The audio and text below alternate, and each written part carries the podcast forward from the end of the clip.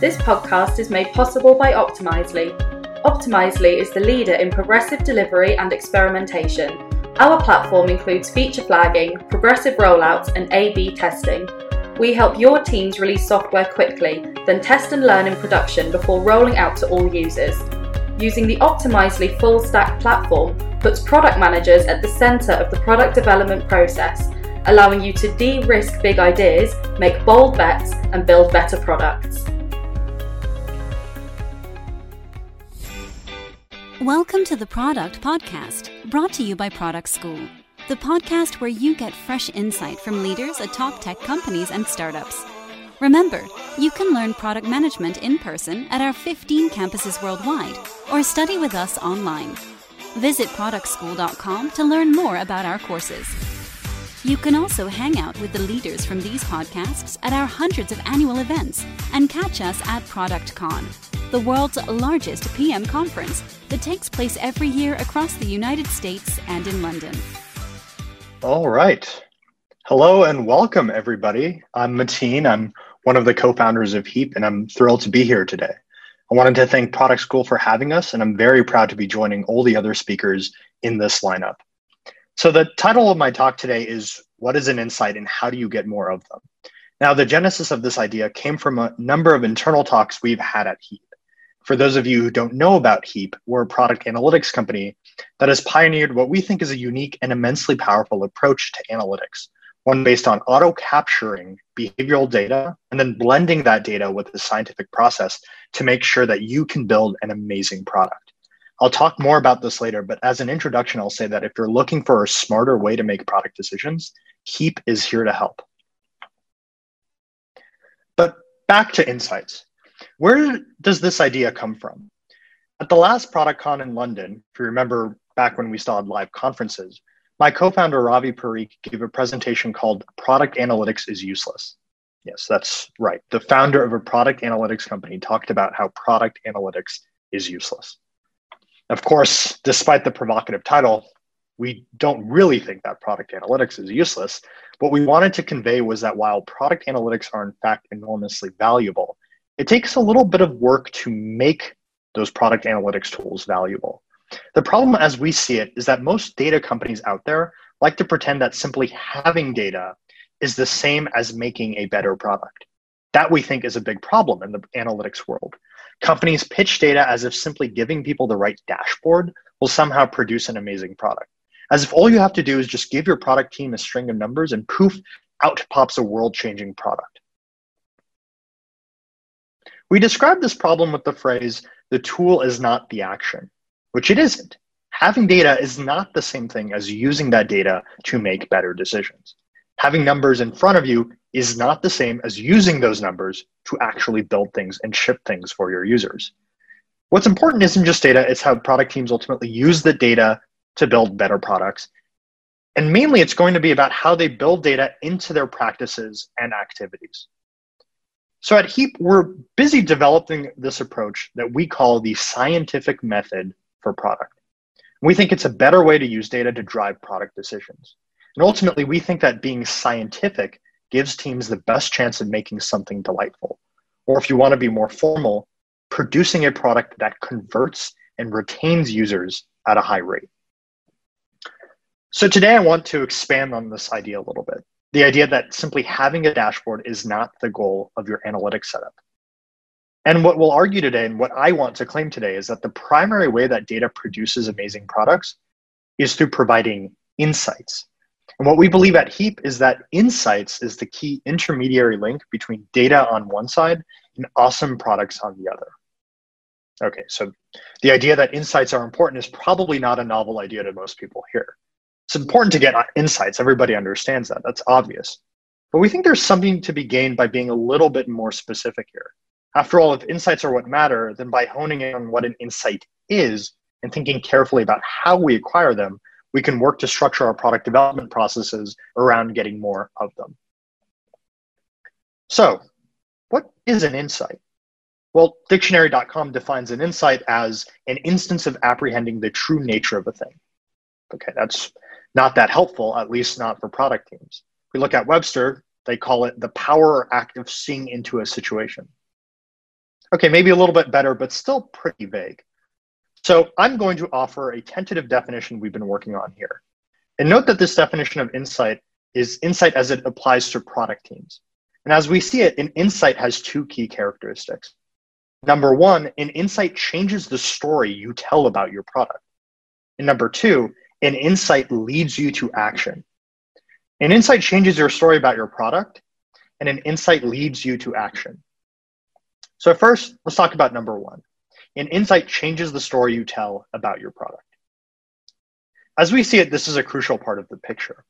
The basic is, idea is that you have a mental model, no matter how vague, about what your product is, what it does, who uses it, how they use it, so on and so forth. And of course, you should have a strong mental model about these things. You're not thinking about the person you're making your product for, if you're not thinking about how they're using it, well, you, you've got some pretty fundamental work to do. In the case of Heap, for example, the story for us is that Heap is for people who want to know what users do in their product, but don't want to have to wait months to figure that out. So over time, your story should become more detailed. Not only what jobs people use it for, but what things are easy for them, what things are hard, what things they wish were smoother, more powerful. Ideally, your story also gets more sophisticated about the people who use your product. If you have an e commerce product, for instance, you might eventually see that people who come from paid ads tend to buy a certain item, or that people who read reviews tend to convert more. If you have a SaaS product, your story might be that managers use your product differently than ICs do, or that marketing teams use it differently than finance teams do, or so on. So, back to the original question what is an insight? An insight is a piece of information that challenges your presumptions or suppositions about your product, and in turn changes the mental model about who your product is for and what those people do with it.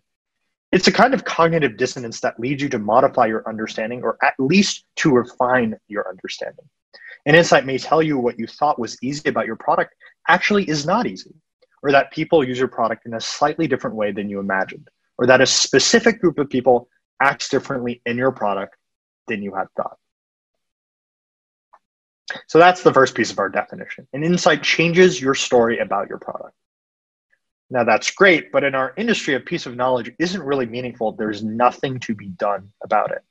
And that's why we have the second part of this definition. An insight leads you to action. The point is that an insight is valuable not only if it changes your mental model, but if it leads you to change something about your product or about how you sell it or about how you evolve your company's product market fit. Let's take an example here. So, one of our customers, Sur La Table, found that people who viewed the company's product pages tended to purchase more than people who didn't. That was something that refined their mental model. The action they took as a result of that finding was to drive usage to their product pages and to make it more prominent within their overall website. This experiment in turn led them to increase purchase rates by 6%. And that's the insight, a piece of information that changed their story and led them to action. Okay, so that's what an insight is. If we go back a little bit, we said that insights are the crucial link between data and product. Then it seems like you'd want to maximize the number of insights that you get. And that's what we believe, at least. A good analytics tool should maximize the amount of insights a product team acquires. The more and the deeper the insight a team receives, the better. So this leads to the second part of my tile. How do you get more of them? How do you get more insights? That's one of the big things we're working on at Heap.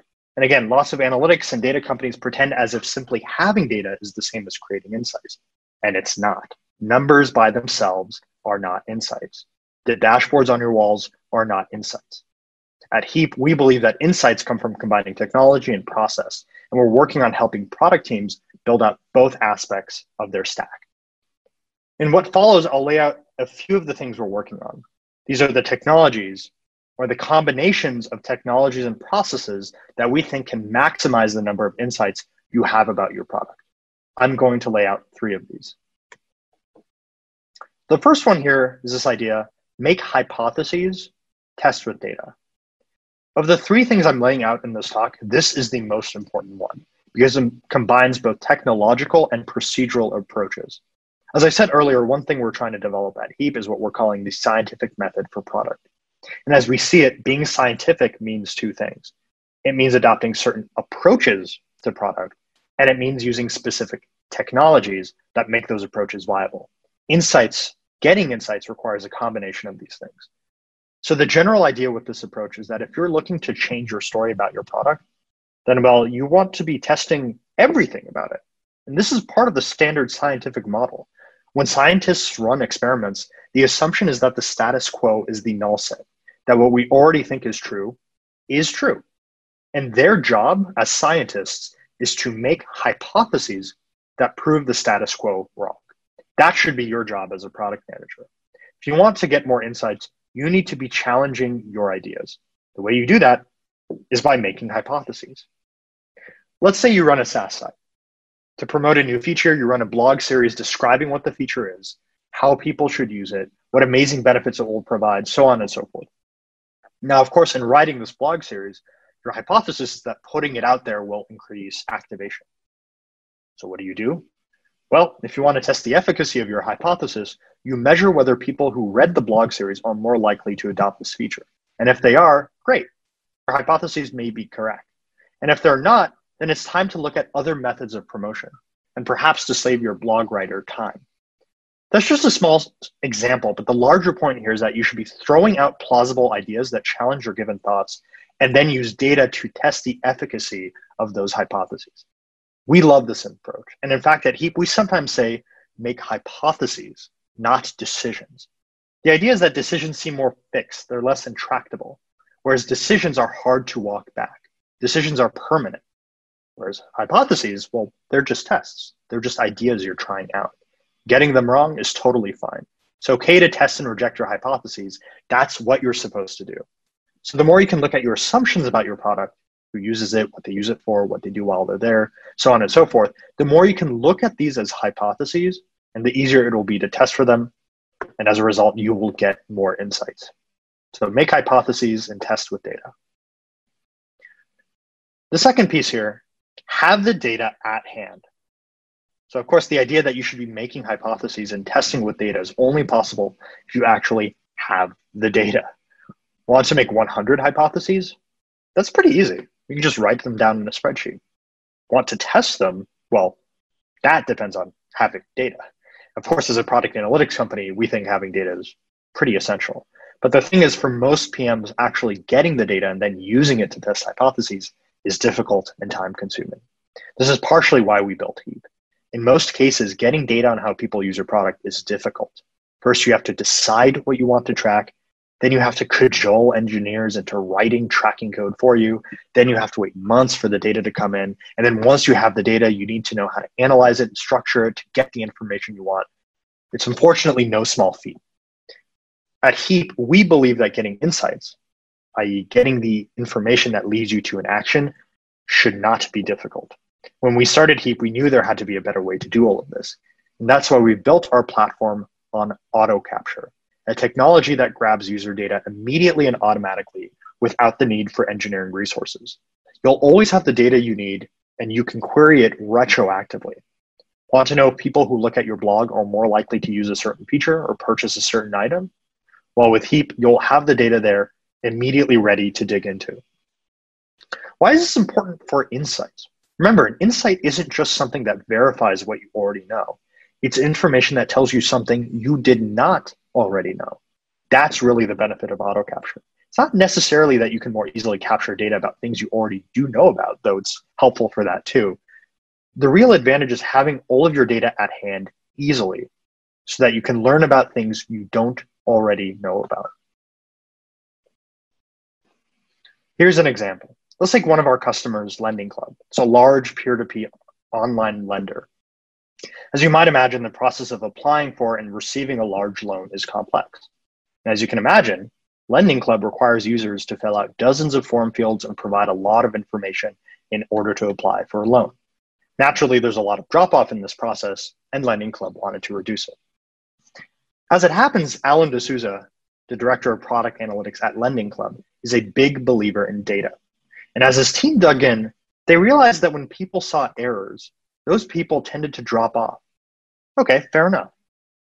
Luckily, however, the team had lots of data around user behavior, and they hmm. noticed something interesting. After receiving an error, some people corrected it and moved on, while others, when they received the error, strangely just dropped off entirely. Well, why was this? It turns out some people who received errors continued on as if they hadn't received an error. That is, those people kept trying to fill out the form without correcting their error. And sometimes they tried to do this same thing three or four times before dropping off. Strange.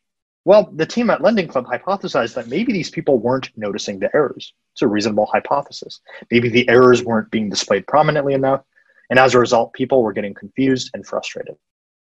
So, what did the team do? Well, they made the errors more prominent. And guess what? Conversion rates increased significantly for one of the most critical funnels in their entire user experience.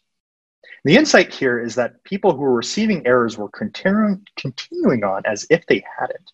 Seeing that people drop off isn't a particularly compelling insight. Filling out a lot of forms is boring, and that in itself is going to deter some people. Rather, the insight is that people who should be correcting errors were not correcting those errors. And that insight was what changed the story about the product and led to action. It wasn't just seeing drop off from one, one step to another. And that insight was only available because the team had that data at hand to verify and dig into that hypothesis. Number three here is this idea of constant evolution and constant iteration. Finally, this is a combination of both technology and process. Something we believe in deeply at Heap is that great products are built by a series of small improvements. There's always the story about the genius who wakes up with the perfect idea fully worked out. And it's a nice story, but we at Heap have never seen that actually happen in real life. Rather, great products, as we've seen them, emerge from a process of repetition, iteration, and small improvements.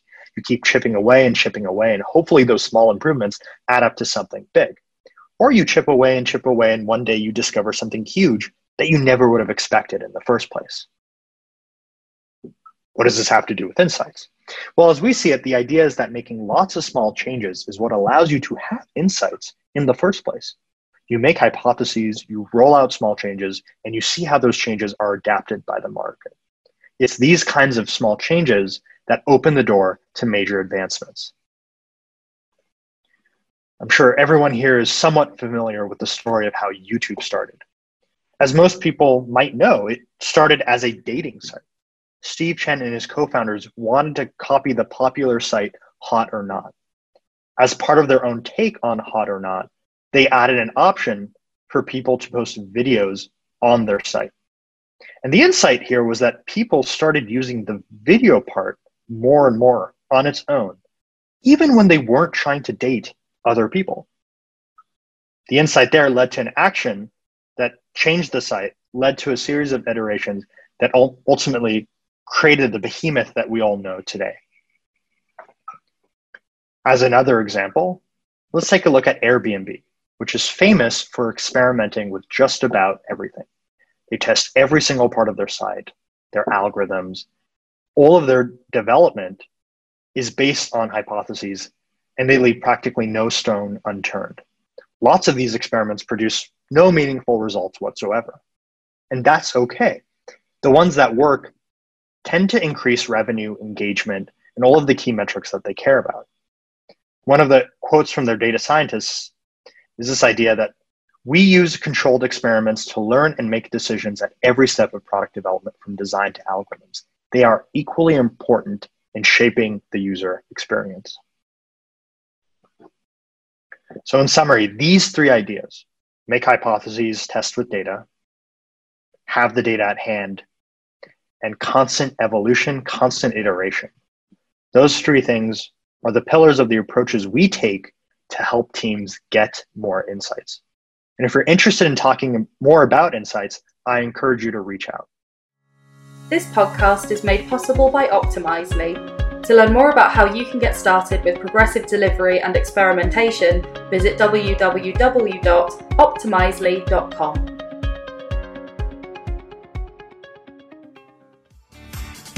Thank you for listening to the Product Podcast. If you like this episode, don't forget to leave a review on iTunes. For more product insights, head over to productschool.com.